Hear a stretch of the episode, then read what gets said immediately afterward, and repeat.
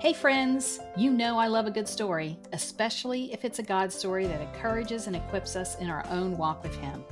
I'm your host, Jodie Chiricosta, ministry leader at Somebody Cares America International, author and traveler on this journey of faith.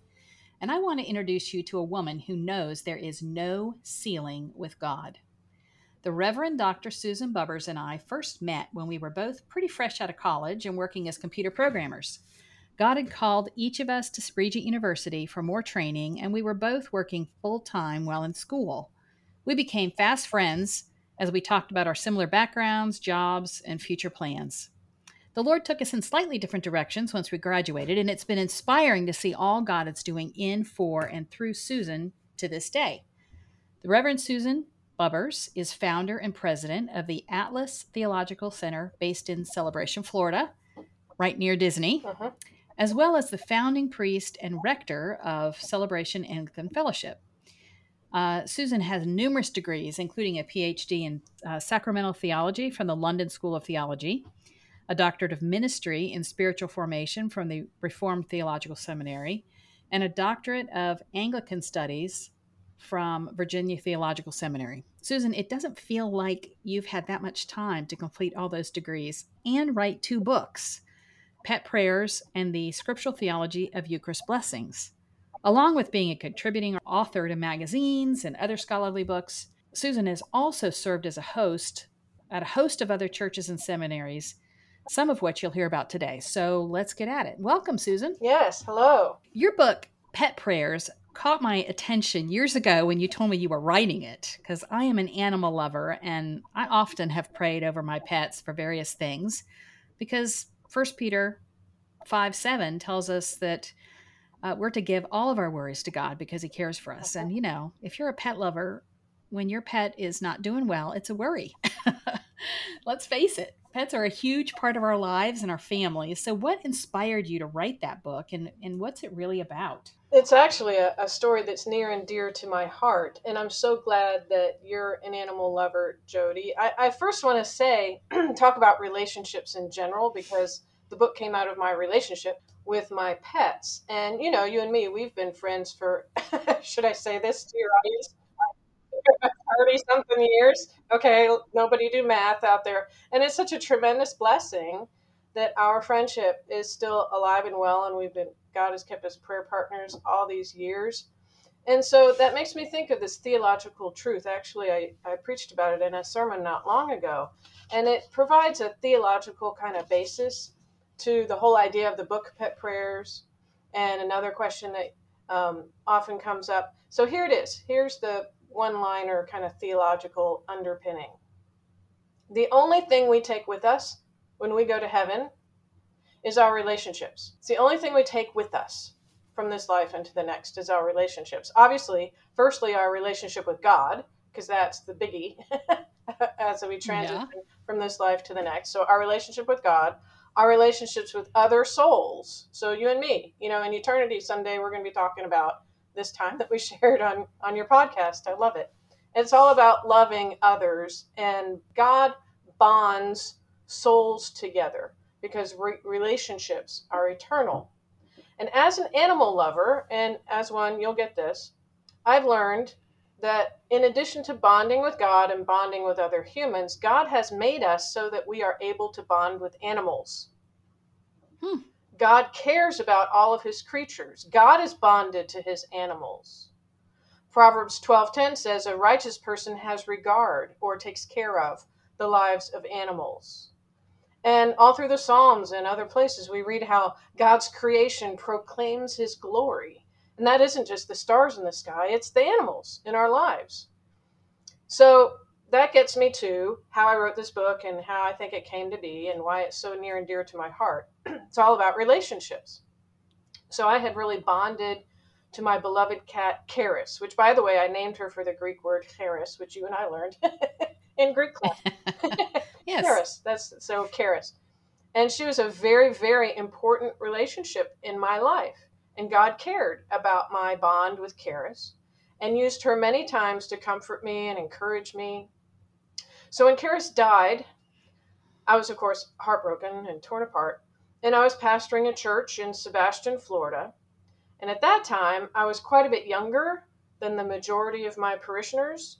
I was struggling a bit to build a closer relationship with them because of the age difference and circumstances difference. So the Sunday after my cat Charis died, I opened up to my people from the pulpit when I was preaching, and I told them how I had taken the liturgy that I used to bury people and I rewrote it in order to have it fitting and a meaningful way for me to bury Charis. Now, at the shakeout, you know, that's what we call when we shake the hands, you know, as people are leaving the Oh, yeah. Okay, so at the shakeout, um, the door that day, I had more conversations than I had ever had before at the shakeout.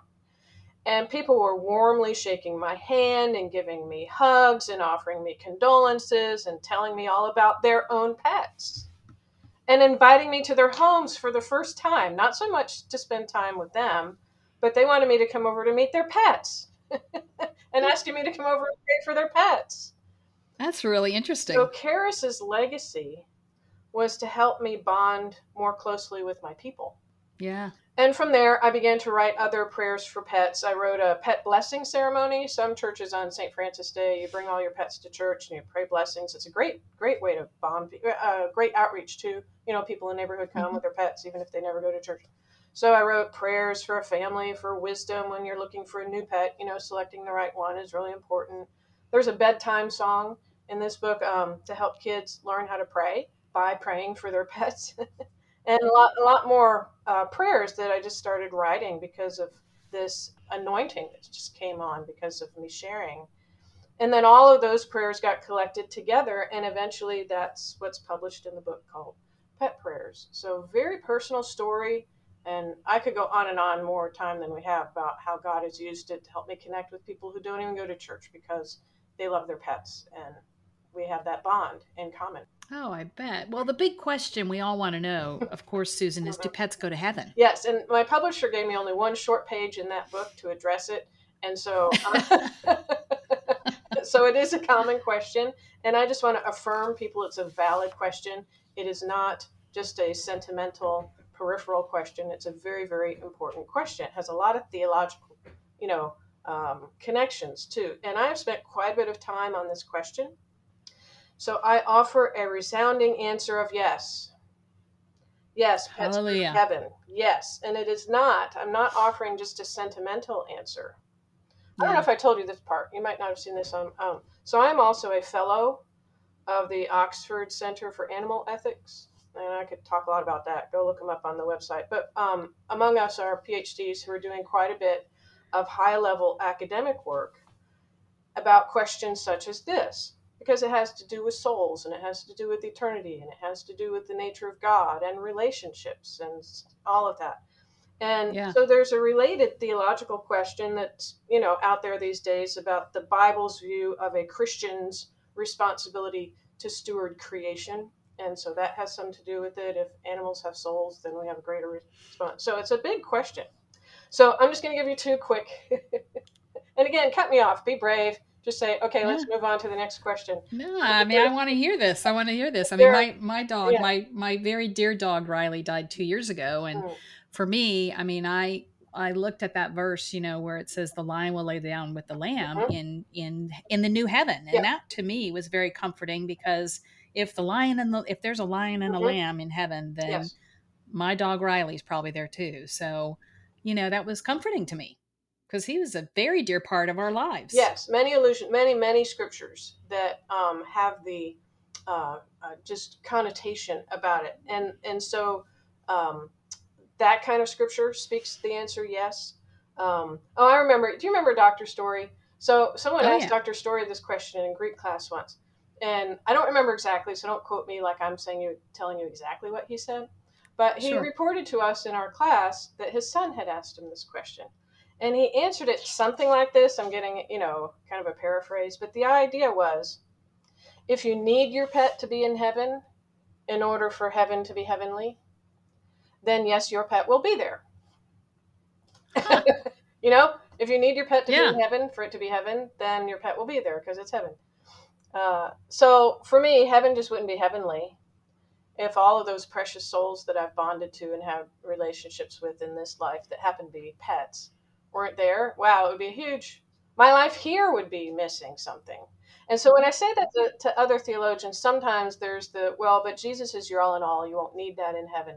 And that's okay. And uh, so we don't have time to get into the deeper, um, that's, uh, from my perspective, more of a Gnostic view. You know, Jesus came to give us life and give us life abundantly. Abundant life here and in the forever includes everything that God ever created to make life abundant. And that includes his creatures. Um, I think they're going to be flowers of some kind or whatever beauty is in heaven. It's not just going to be me in a white room with no color singing praises for all eternity. It's going to be even more beautiful in terms of the new heavens and the new earth. Remember, and the new earth. So whatever God has created is going to be new and better. Okay, so let me move on. That's that's point. Uh, second point. I got to throw in here. I got to throw this in. Leviticus seventeen eleven says, "For the life of the flesh is in the blood, and I have given it to you on the altar to make atonement for your souls. For it is the blood by reason of the life that makes atonement."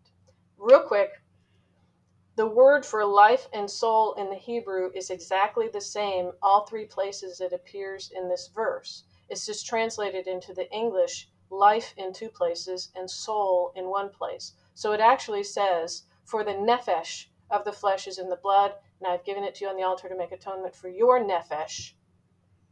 For it is the blood by reason of the nephesh that makes atonement. So here, just summarizing it, um, animals have souls is mm. really the question. Does an animal have a soul? Because souls, from the Christian worldview, don't evaporate at death. That would be an Eastern right. view. So if an animal has a soul, now it's not a soul that needs to be saved because it doesn't ha- it doesn't know the difference between good and evil, um, and so they're in a state of innocence, and so they can't sin. They don't need to be saved. But just because they don't need to be saved doesn't mean they don't have a soul. So animals have a different ontological kind of soul, and that soul. And I, okay, think of it this way: in the Old Testament, people were sinning, right? Sinning, sinning, sinning, and God gave the Old Testament system. And the word atonement is used here. God gave animal sacrifice for the purpose of making atonement. Hmm. The shedding of animal blood, the giving of animal souls. Here in Leviticus 17:11 was the system that God provided for atonement. Now, it wasn't atonement the way that Paul uses the Greek term in the New Testament. This is an idea like a credit card. Think of all the sin that humans were accumulating and accumulating this huge debt. And just like we have a credit card that covers the expenses, but they're not paid for, animal souls, God says, I gave you animal souls as your credit card to make atonement, to cover the charge, the debt of all of that sin, until Jesus came to actually pay the bill that yeah. due. Okay? So ton- animal blood does not, uh, in the New Testament sense, um, take away or pay the penalty of sin.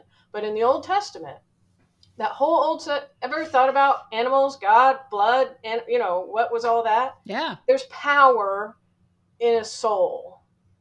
Okay, there's mm. power in a soul. And the shedding of blood was the giving of the soul.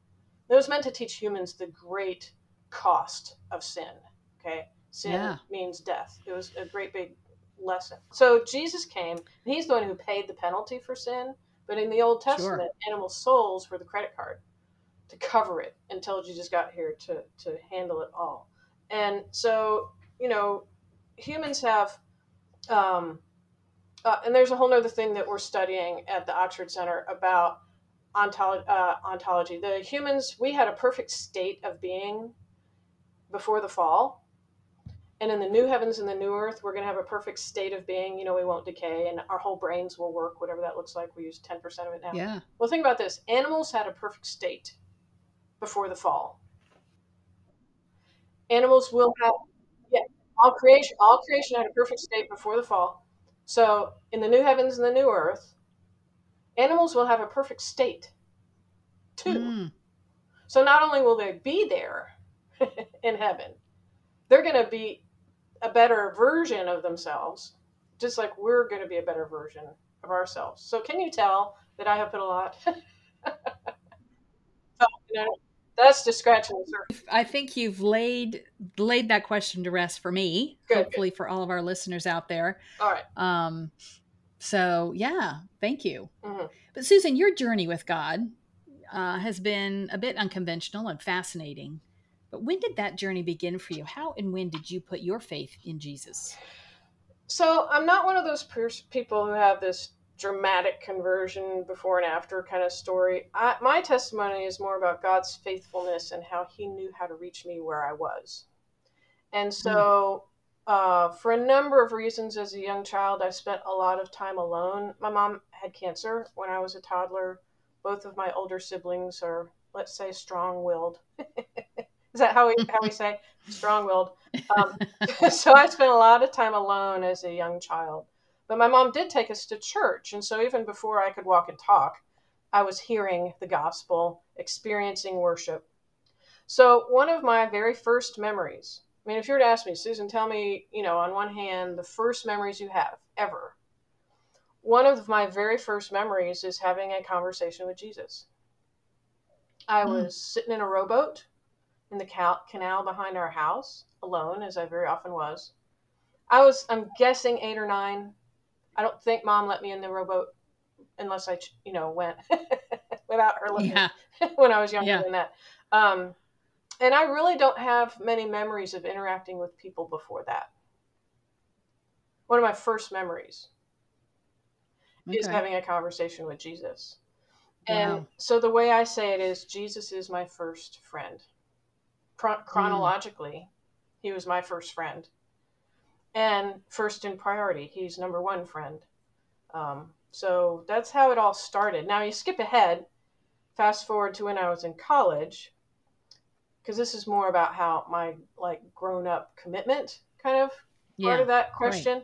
Right. Uh, so when I was in college, not long after I was spirit filled, I went on a short term mission trip. And that's really where my sense of my whole life is about Jesus. You know, and I had been to a church, experienced the infilling of the Spirit. You know, I was always ready to say yes to whatever God was was doing or saying. Yeah. But my uh-huh. real, my whole life is about Jesus. Was when I was on a short term mission trip. And this is also when I start sensing a call, started sensing, again, this didn't happen immediately either. I started sensing a call into full time, what we would call full, everybody I think is in full time ministry, but the full time, sure. what you do, you know, what you're, what do you do when people ask you that question? Um, yeah. I, I heard the Lord say when I was on the mission field, do this, meaning what I was doing on the mission field do this instead of being a computer programmer. I was uh, that was a summer after my freshman year in college, and okay. so it took several years after that for that sense of call to clarify and mature. And by the time I graduated undergraduate, I knew that whatever computer job I was going to get next was kind of a means to an end of being trained and ordained. Um, so for me, the my um, meeting Jesus was like when I became aware that I was alive and have any memory of it. Jesus, I mean, yeah. he there. He was he was as real as if I was looking at a person sitting, and I was just talking to him about my day. Here I am rowing, and look at the fish, and Jesus was my friend in the rowboat. And skip ahead to college. Wow. It's really when I started feeling like, okay, my whole life is about this, and Jesus yeah. is leading me in this direction.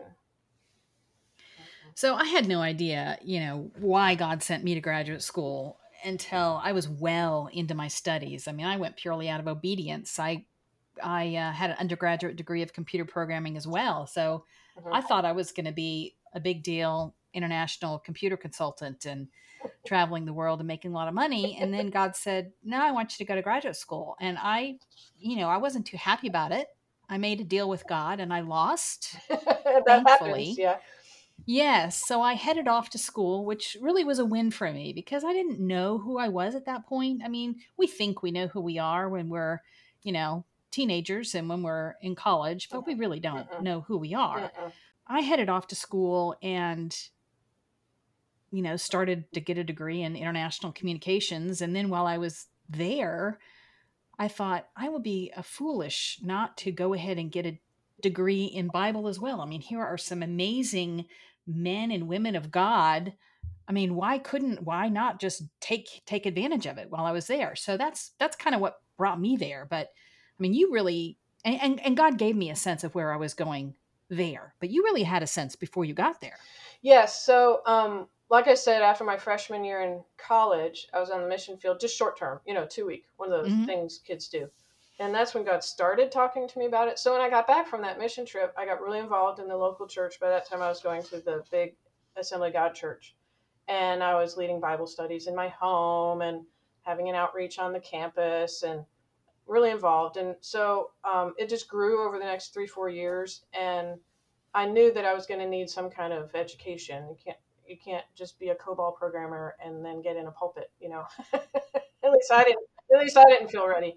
And so I looked at several graduate schools, and Regent was the one that I felt called to, and God confirmed that direction by giving me a job. I got a job at Unisys first before I mm-hmm. joined you uh, at CBN. And um, so the fact that all of the pieces came together. So I got a job, uh, so I was able to afford to move to. I was living in Florida undergrad, so my job in Virginia Beach um, gave me the finances to be able to move to where the school was that I wanted to go to. And like you, I was yeah. working and going to school.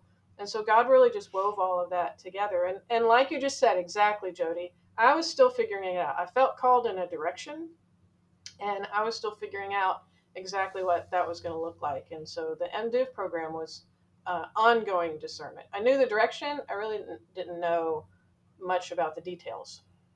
Uh, so it's interesting. I mean, you grew up in a Lutheran church and yeah. then you were going to an Assemblies of God church. So how and mm-hmm. when did you decide to become an Episcopal or Anglican priest? I mean, that's that's a big departure. Yes. So Lutherans and Episcopalians are kind of like cousins. You just think Germany for Lutheran and think England for Anglican in terms of Protestantism uh, at, at, its beginnings, and then a lot of other things came out of those to uh, and Calvin, you know, Presbyterian. So Lutheran and Episcopal is very close. Um, I started going to the Assembly of God Church in college because they had this big, lively young adult group, people my age. And I grew up mm-hmm. in this tiny Lutheran church. I was like one of the only ones in my age group. So it yeah. was so novel and exciting to have that social part of a group. And that's really, I didn't know anything about the theological differences. I just went where it looked like it was going to be fun yeah. in college. And so, but that's where I learned about the baptism of the Holy Spirit. I hadn't heard about that in my Lutheran church, although I was pretty solid on the gospel message itself. You know, how, how to know Jesus Christ as your personal Lord and Savior and um, like that. But in terms of the Spirit, gifts of the Spirit, the importance of Bible study, all of that I learned in the Assemblies of God world. I'm so thankful for that. So when I got to Regent, I started visiting. I think you and I even talked about we visited here and there some together. I think our paths yeah. occasionally outside the classroom yeah. too, like that. And uh, I looked for Lutheran churches, nothing clicked. I went to some Assembly of God churches, off and on, and finally, eventually, I found the Episcopal Church in Chesapeake. Uh, George Stockwell yes. was there at the time. I don't know who's the rector there now. So uh, it was a spirit-filled Episcopal church. So they were yeah. all the gifts of the Spirit at the same time having communion. And those were the two things that really fed my soul uh, was everything the Spirit wanted to do, but also being able to kneel and feel that reverence at the altar mm-hmm. of the communion. Because I, I grew up with that, and so I was missing it actually in the AG world. And so, yeah, that's how I ended up Episcopalian. I just didn't find a Lutheran church that fit or an AG church that fit. And I went to an Episcopal church and knelt at the altar, and someone had a prophetic word for me while I was receiving communion. And I thought, oh, I'm home. This works for me. This yeah. is great. Yeah. So that's how that all came together. So, for listeners who aren't familiar really with the Episcopal or Anglican expression of the Christian faith, how would you describe it? Anglican is just, it just refers to any Christian church. So it's Christian. Jesus is Lord, the Bible mm-hmm. is true, you know, the whole thing. Uh, Anglican is Christian and it refers to the group of churches that trace their origins back to the Christians in England. And by the way, that started in the first century AD, very early, the first decades, because the disciples of the original apostles, Polycarp, those kind of people, they went over there. So we within a generation of the writing of the New Testament, we have a church in Britain. And so Christianity is almost as ancient there as anywhere else in the world, except for perhaps Rome and Jerusalem, obviously. So, Anglicanism defines itself as those churches that trace their roots back to that mother church, if you will, in the region Okay. of, of England. And then the term Episcopal is just the American word for Anglican because Revolutionary War separated from uh, England. In England, the church and the monarchy were all wrapped up together. So if we're, you know, revolting against the monarchy, we're also revolting. So anyway, they had to have a different word because they weren't going to be part of the English monarchy or church system anymore. So the uh, Anglicans after the Revolutionary War in America just started referring to themselves as Episcopal, which, by the way, it just comes from the word episcopos, which is the word we get bis- bishop from, and it just means our our commitment is that every pastor needs a pastor. A bishop is a Oh. pastor of pastors, Okay. and so I have a pastor, even though I'm a pastor. But we're not as hierarchical as, say, Orthodox or Roman Catholics, where you'd keep going up from there. That then bishops would have somebody and somebody and somebody after that. Um, so we're kind of a flat hierarchical group where every pastor needs a pastor. So we don't have any pastors that are like in an independent church, and that's where we would probably find our distinction um, yeah. uh, about why we're called that. The um, the just a little bit of an aside. The the thing I learned the th- the place I learned most about the Episcopal world. I mean, I went to a couple Episcopal churches um, services over time, but uh, was reading um, Jan Karon's series on um, the Mitford series Mm. with uh, Father Tim, who was a Episcopalian rector in a small little town in the mountain town, and uh, he I just just you know fell in love with the way that he approached and and you know the Episcopal um, faith kind of approached their faith and and serving people in the community. And of course every pastor and rector is their own person but um, that's an aside just Well, and- anyone and- out there wants No, to read and- a good no, series well said. well said. That's one reason why we have some of the nomenclature we do, like we say parish um, Mhm. instead of church, because our view of church is universal or even at least diocesan, a big region. So there's this big movement that's going on about the dis- church distributed. it was so funny. I was Oh. getting my DMin degree, and they took us to this big church that was starting this new system, and they were so excited about having discovered this way to do big church better. And so they were describing how, you know, the big church in, in the kind of middle of the geography was going to have these outstations, and they're going to have an outstation over there, and we're going to have kind of like a sub pastor with a in that neighborhood, and then we're going to have a mm-hmm. sub pastor over there in that neighborhood, and we're going to call it a church distributed. I just had to chuckle because it's like, well, that's uh, uh, you know, uh, mother church with a bishop, and then you have pastors, priests in their parishes. So a parish, a parish is never really meant to get huge. The idea is Yeah. to have a couple hundred people that you're really um, pastoring and and focusing on those, but you're not all by yourself. I'm part yeah you know, most dioceses get to be 50, 60, 70 churches. And, you know, I have 50 pastors that I'm friends with. And when we get together for that kind of diocesan event, we have, you know, 10,000 people and it's as big as a mega church. But we just don't try to get together with the whole mega church every Sunday. So, yeah, the just so you know, the idea of a diocese and a bishop, um, that's really what this idea of a distributed church is rediscovering. You have a central Okay. church with a, the main pastor, that would be the bishop. And then you have your sub pastors that are out there in the neighborhoods taking care of smaller groups of people. And Yeah, I think that makes it uh, a little more um, relatable Mhm. to people who aren't in who aren't in that world. Yeah. relationship, it's all Yeah. about relationships. Mhm.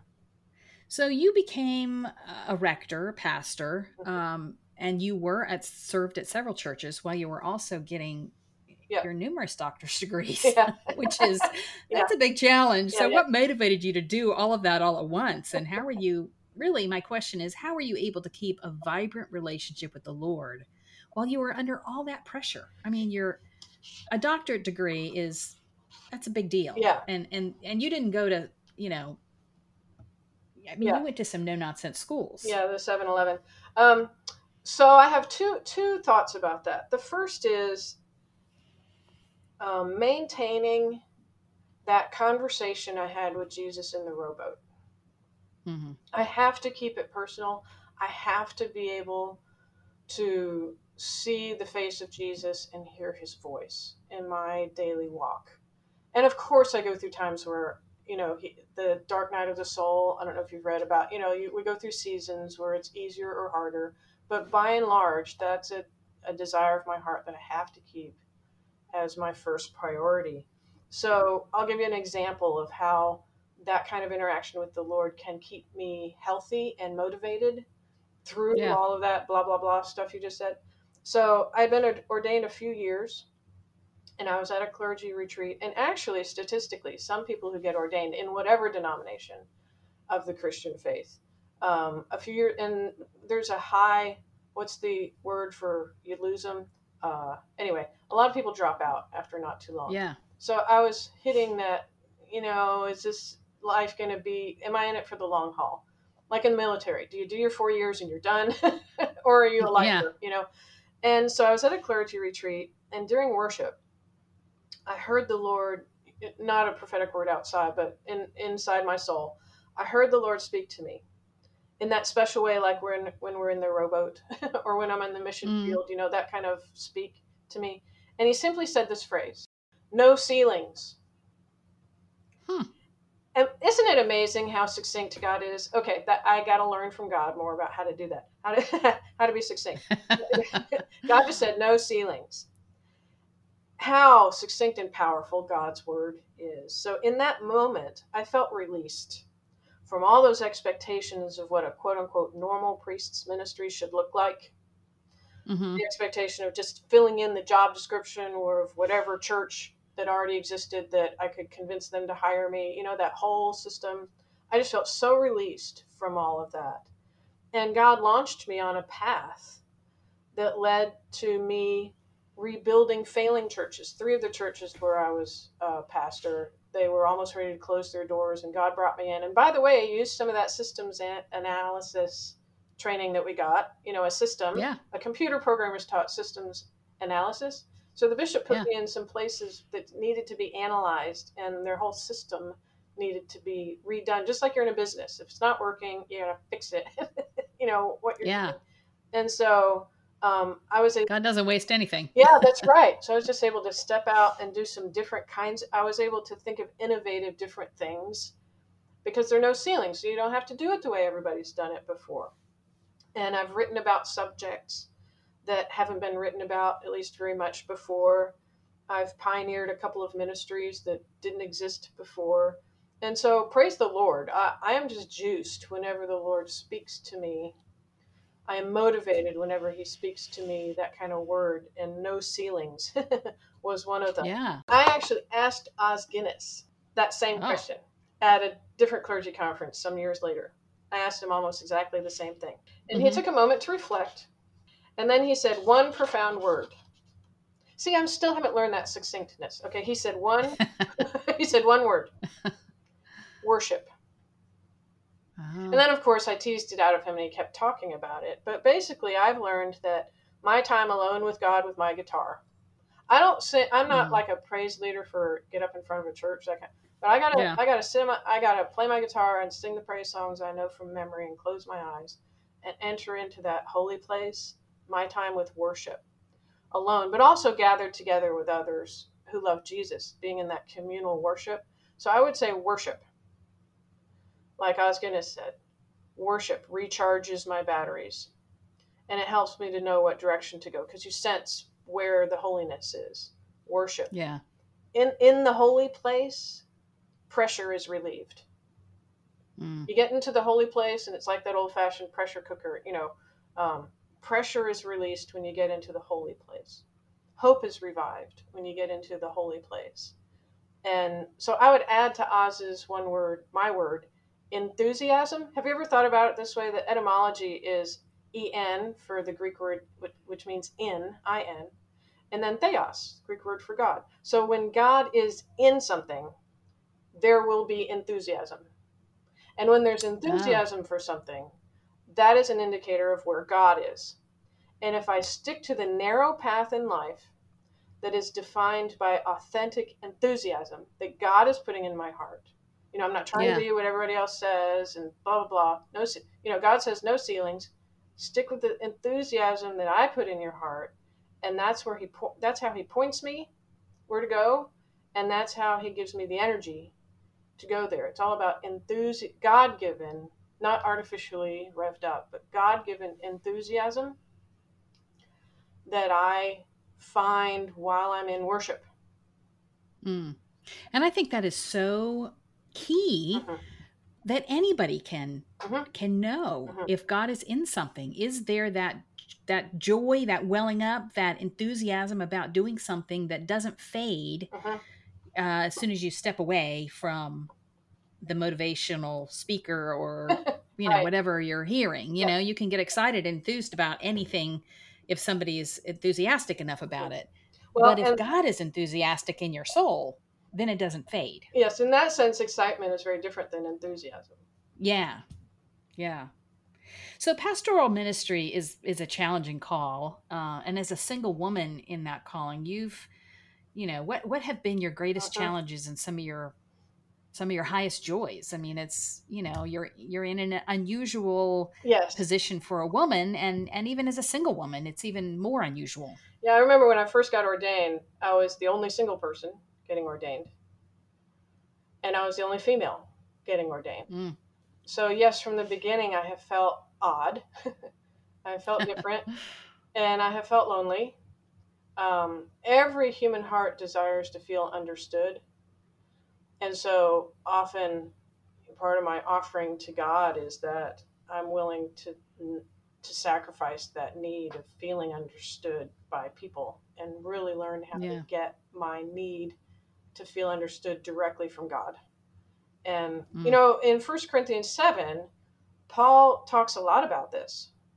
Um, so he says, actually, that it's better to stay single if you can. But in our culture, uh, the, just to be frank, the, the church world doesn't make it easier.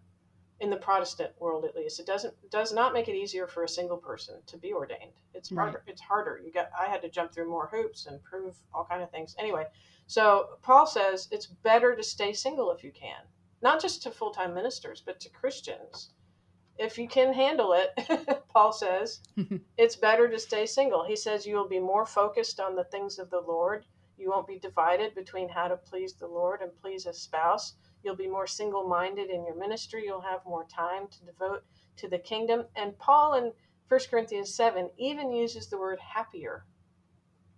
Mm. If you're single, you will be happier if you stay that way. Now, how often in the Protestant world have we heard a sermon like that? You know, in the Catholic world, they they have a different view of why you do that and what it looks like and what it's for and all that. Um, but the Protestants, when we tossed out some of Catholicism, we tossed out some of the good messages too.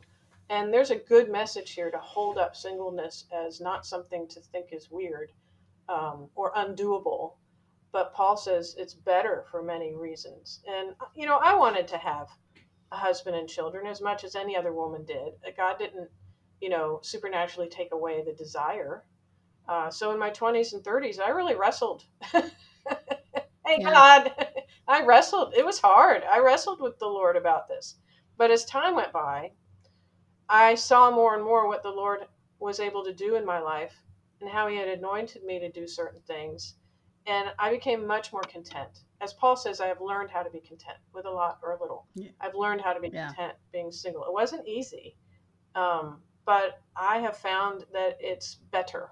I'm just going to say it. So if you're single out there listening, consider staying that way. Paul Paul says it's better. Um, I want to lift it up because it's not lifted up enough. Uh, to say Yeah. it's You know, and I find something that you said there, Susan, is so critical. You know, if you're single, you can spend more time focused on the Lord Yep. and on His purposes. And I know I was single for many years. I didn't get married until I was, you know, a month shy of 40. Um, and I, when I was single and thinking I was missing out on being married, I was miserable.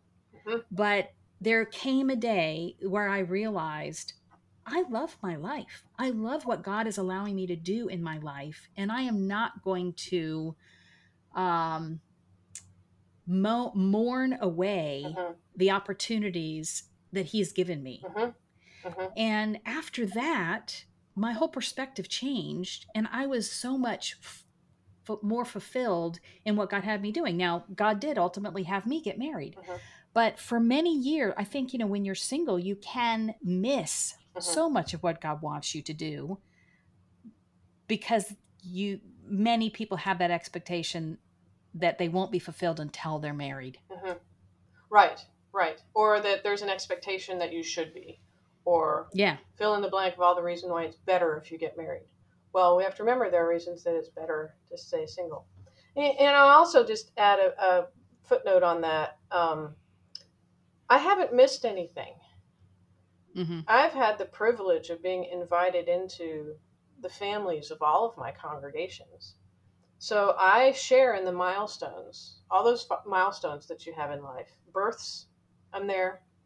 Baptisms, I'm there. Weddings, I'm there. Graduations, I'm there. Funerals, I'm there. So I haven't missed out on any of that. And if anything, I've actually had them in more abundance. Um, yeah. Uh, and it's a privilege to be invited and treated like a family member at all of those times. And I've been able to do a lot of the things that I've done because I had the time.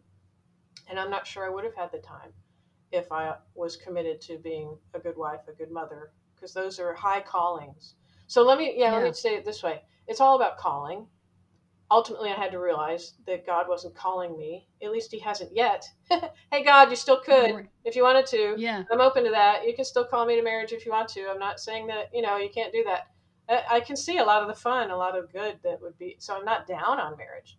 Um, but my calling thus far in life, God hasn't called me to to be a wife. God hasn't called me to be a mother. But those are callings, and you need to have an anointing to be a wife, to be a mother, and that isn't the shape that the anointing God put on me has taken yeah. far. So I'm going to switch gears on you a little bit. In the past, in the past few decades, actually, the Episcopal Church in the U.S. took a turn away from some of the biblical norms mm-hmm. regarding sexuality that caused a lot of the Episcopal churches in the U.S. to leave that denomination and align with kind of a new denomination called the Global yes. Anglican Church. Yes, that's right. And the churches and clergies that made that decision paid a pretty big price for it. Uh, you had to make that decision and, you know, count the cost of what leaving the Episcopal Church would mean. What did you do and how did you make that decision? Well, I didn't rush into it. I actually took quite a bit of time. I didn't do it alone. I was with a group of other like minded clergy. So I was careful, I was cautious, and I was communal about mm-hmm. it. I didn't take it lightly, but it was serious enough where uh, a critical mass of us felt like it something needed to be done. So yes, I am one of the priests who was originally ordained in the Episcopal denomination, but then that institution began embracing unbiblical teachings, and you just can't support something after a while when it goes too far astray. So I did help establish the denomination that's now called the Anglican Church in North America. That's the North American okay. expression of the globe. The, America is not the only one going through this. Remember that yeah. Anglicanism is one of the largest expressions of Christianity on the planet, and that's because the British Empire was the biggest empire that's ever been on the planet, and everywhere the British Empire went, the Anglican Church went. And so the Anglican Church is huge. We have uh, we're one of the denominations with the biggest numbers in the world. I don't remember the stats off the top of my head. And so this is affecting Anglicans all around the world. And so in North America, those of us who wanted to stay, just stay with the biblical moorings we've always had, had to um, quote unquote start a newer institution called the Anglican yeah. Church in North America. So yes, even though it's new, the way we look at it is we just stayed put with the original biblical commitments that we'd made, um, while the institution of the Episcopal Church started changing some of its commitments. Um, and it was worth it. It was worth all the change. Change is hard. When you made that transition, you left a bit of security. I mean, you probably pension and health insurance and probably some other things. But I know God is always faithful to show us his way when we step out of faith. How has he led you? What has he done for you in all of that? I have had to learn how to walk by faith at a whole new level. Um, and I would say that it's it's a lesson that the North American Christendom can learn from the global South Christians and others that we're used to having a predictable financial future. So in the Episcopal Church, I could predict what my income was going to be as years went by because there was a grid, and I could, when I'm in my you know 30s, plan what my retirement was going to look like. Um, I'm not in that boat anymore. And so when I left mm. the Episcopal Church, there was no money, no guarantees, no nothing, nada. And so my path is much more like the way, you know, a Campus Crusade staff person raises their support. So that's what I had to learn how to do. So the Atlas Theological Center, which I and a friend of mine who is a um, lawyer incorporated, we're a 501c3, all approved, all of that. So I had to start a brand new 501c3 and I had to raise money. So Atlas has monthly supporters, uh, just like a Campus Crusade staff person, you know, raises their support. And that uh, monthly support that I've uh, raised supports myself, uh, the mm-hmm. ministry mm-hmm. of Atlas. And right now, Atlas is subsidizing the church where I pastor because where it's a new church plant with about 20 people so far. We started with one. and we have about 20. so it's a tiny little church plant. It's not quite able to be self sufficient yet. And so the mm-hmm. money raised from the Atlas Theological Center is subsidizing. We're planting a church, basically. And look at all this stuff that God has done because I was willing to step out in faith in a way that I never would have done. You know, I, I have had to let go of the secular and even religious institutions have these mindsets of how much you should be earning you yeah. know, on grid, right? You work for a job a certain amount of time. This is how much you expect to be making. So I had to set that aside of what I should be being paid and just be content with what I can be paid. And God has always made that enough for me. Mm. Uh, it's not yeah. what would be on grid, but it's enough. So when I put the kingdom first, all my needs are met and God is faithful. And the result of all of that is I have a much deeper trust for other things too, not just money but I, I have a much deeper trust in the Lord because of the ways that I've had to be out there on that limb. yeah. And watch him watch him provide. It's been good for me. It's been hard, but it's been good for me. I think of that verse, I think it's in Deuteronomy. Well, it's a, a kind of a passage where it talks about how God led the children of Israel for 40 years their shoes didn't wear out and their clothing didn't wear out and all of those things. And he does, he does. I, I've seen it in my own life where if we will fully trust in him, we find out that things last longer, they work better. We don't have to spend the money that we thought we were going to have to spend. And he provides, even though it's not, you know, cash in hand, he provides in so many other ways that uh-huh. stretches everything yes. to meet our needs. Yeah, we never know what woulda, coulda, shoulda been on a different path. You know, even if I had stayed in the Episcopal Church, I could have, I don't know, had a lot of financial requirements come from left field somewhere, and I would be in a worse financial situation there. yeah. Than I am here. It, so comparing is not a helpful mental exercise most of the time. Yeah. So the Atlas Theological Center, it's all about discipleship, right? Yes. Helping people grow in their knowledge and character of Christ. And um, how have you seen God's fingerprints all over that? And share some ways that you've seen Him at work. I think one of the things I get most excited about is how I see God bringing Christians from many backgrounds and denominations together, and even people who want to study but have not had a church connection recently or maybe ever the nones or the disconnecteds you know, we have all mm-hmm. these different groups now of people who might identify as Christians, but they wouldn't be like regular churchgoers of whatever kind. And the great thing about Atlas that I've seen God do is because people are still curious, they still want to know, like, do pets go to heaven? And why do you think yeah. so? You know, prove to me why you think that. Convince me that even if I don't agree with you, that you spent time thinking about it, you know. And people mm-hmm. want that kind of conversation in a classroom that you can't always have sitting in a pew on a Sunday morning or even at coffee hour or even in a Bible study in a home. You, you want someone, uh, an opportunity to go deeper. And so, what I've seen God do um, is bring Christians from all these backgrounds together into one classroom and they seek to learn at, at a deep level. And we get beyond the surfacey things that might separate Christians. I'll even say, you know, should women be ordained or not? you know, that kind of thing. It's not uh, right. Yeah. Depending on what you believe in, that it's not going to change whether you go to heaven or not. You know, people who believe it are going to go, and people who don't believe it are going to go, and I'm okay right, with that. Right. So Atlas provides an opportunity, a setting for people to study at a deeper level that they can in a typical church setting of whatever denomination. So I get really excited about seeing hungry Christians get together. So in one classroom of 10 people, I've had five different churches represented, all from wow. the same town.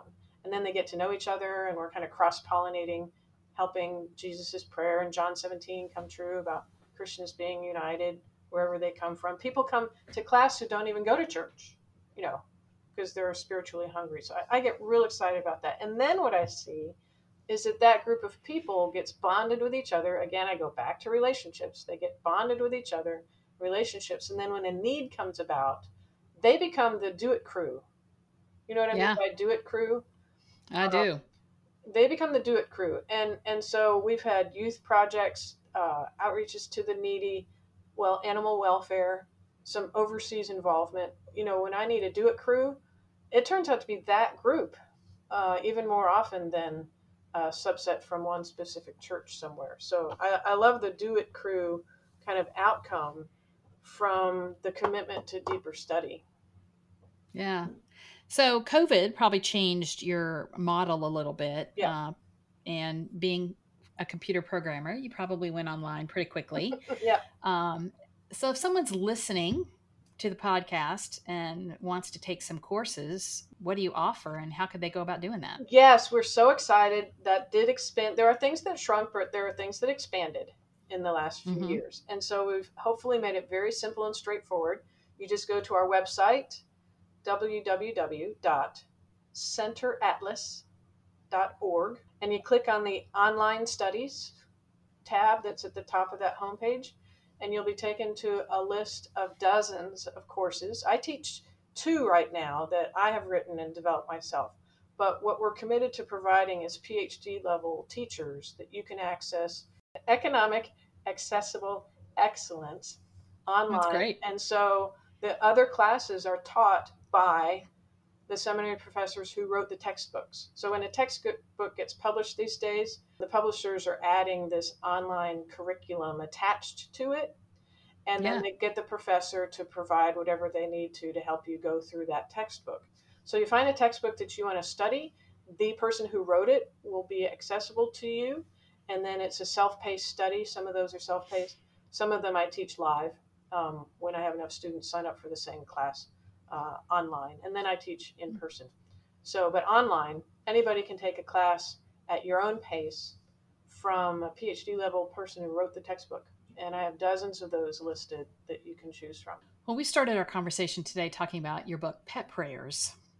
But you have another book I mentioned called The Scriptural Theology of Eucharistic Blessings. Mm-hmm. And uh, many faith traditions use the term communion, mm-hmm. which is the same as Eucharist and of course your book was written for those studying theology at a master's or even doctoral level but i'm sure there are nuggets of truth that can be applied to all of our lives to deepen our relationship with god. What are some of those things? Oh good. I'm so glad you went there. Yes so by the way eucharist oh is just the greek word for give thanks. We just sometimes keep the greek and so that's why we use the word eucharist but you're right it's ter- called communion uh, which comes from koinonia, which is fellowship. So it's all about the fellowship table. And so the book gives little nuggets like that. Just where do the words come from? It's one big long Bible study, this book. Hmm. So I do not do a liturgical study about the different liturgies that churches use. It is not a liturgical study. It is not from one point of view of one denomination. It's not a, about Lutherans' view or Episcopal view. It's not a historic study, so it's not about what did Eucharist look like at whatever church or country at whatever time. It's none of that. The question that led me to write this book is if communion is such a big deal, and it is, because in some way it's central to almost yeah. every kind of Christian church, right? Almost every kind of Christian church you go to, they're going to say communion is some kind of big deal. Okay. So if that's true, why is communion such a big deal? What does scripture say about communion and why it's supposed to be such a big deal? That's what my book is. It's a Bible study. Mostly it's from Exodus.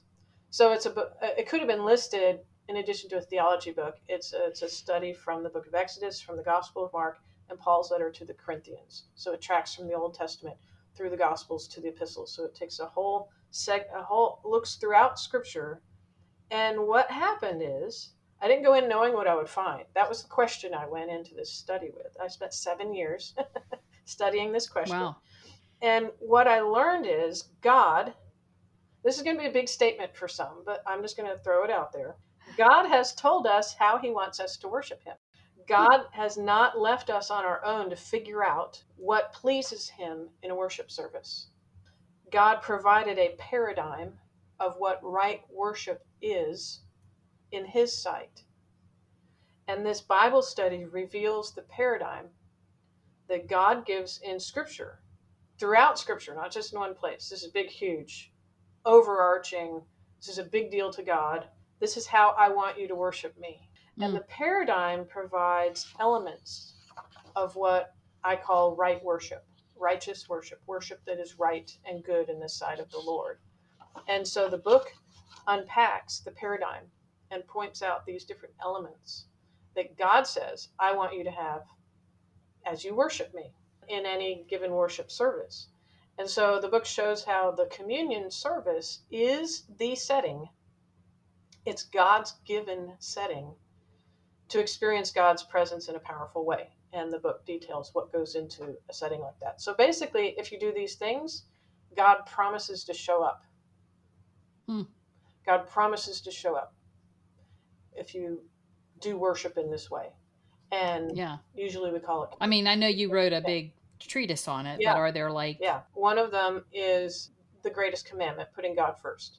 So mm-hmm. often you have a call to worship and you proclaim who it is you're there to worship. You have to be really clear about who it is you're there to worship. And that's not as straightforward as you might think as the church becomes more secular and pluralistic. So that is not yeah. a given always. Uh, another is humility um, even churches that claim, and people, myself, claim to be humble, uh, the service can help a person arrive at a more humble state. And that is part of the responsibility of the worship leader is to help do something to help the humans get to their place. So we recognize God's place, we recognize our place. Often mm-hmm. confession is part of that. Figure out a way. Uh, I'm not yeah. saying you have to say these words or you have to do it in that order. I'm just saying in the paradigm, there are these elements. And yeah. these elements often have been put together in such and so way. Another one is the word, all the way back to Ezra. You know, you have to have basically a pulpit with the word being read, reading the word, and then explaining the word. So it's yeah. not just evangelicals who focus on the word. There are parts of the church that could learn again the importance of having the word central. And the table, the bread and wine, whatever you want to call the actual act of receiving something that God says, you know, I'm going to use that act of obedience. It's a symbol, it's a physical prayer, right? So if I'm in a classroom and I say, Does anyone have an answer to this question? Someone raises their hand. That action is mm-hmm. a communication. Action is a communication. And so um, the paradigm includes physical prayers. There are things we're called to do with our bodies. It isn't just a mental exercise.